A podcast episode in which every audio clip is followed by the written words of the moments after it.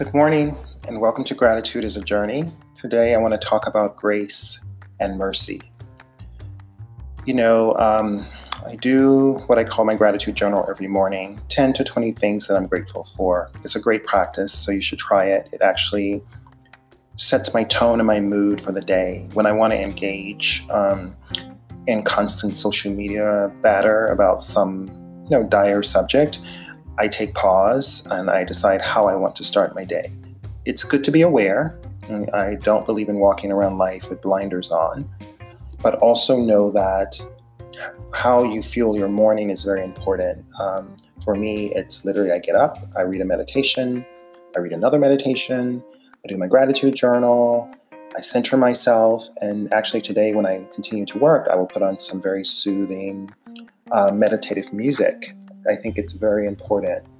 And when I talk about grace and mercy, you know, we ask, you know, through many religions and through many spiritual practice, we ask for grace, we ask for mercy. And mercy, if something is just gone so just dire in our lives and we're trying to figure out how to get out of it, we ask the universe for mercy, like, spare me, please, you know?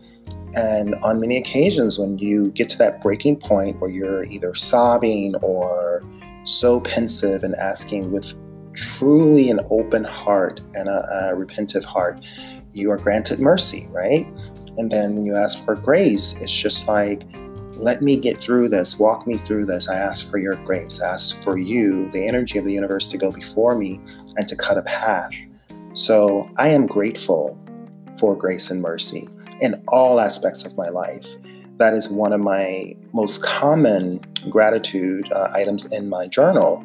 I am grateful for grace and mercy because I think if you walk through life and you know things could happen and you're protected, that's grace and mercy.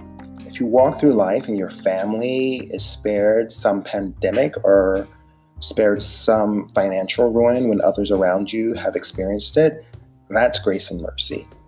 If you've gotten through a horrific time in your life, you either someone cheated on you or you went through a divorce or your heart was broken or you lost a job that you really wanted, but you were able to get to the other side and find great success and find another partner or a new life that's actually better than the one you had before.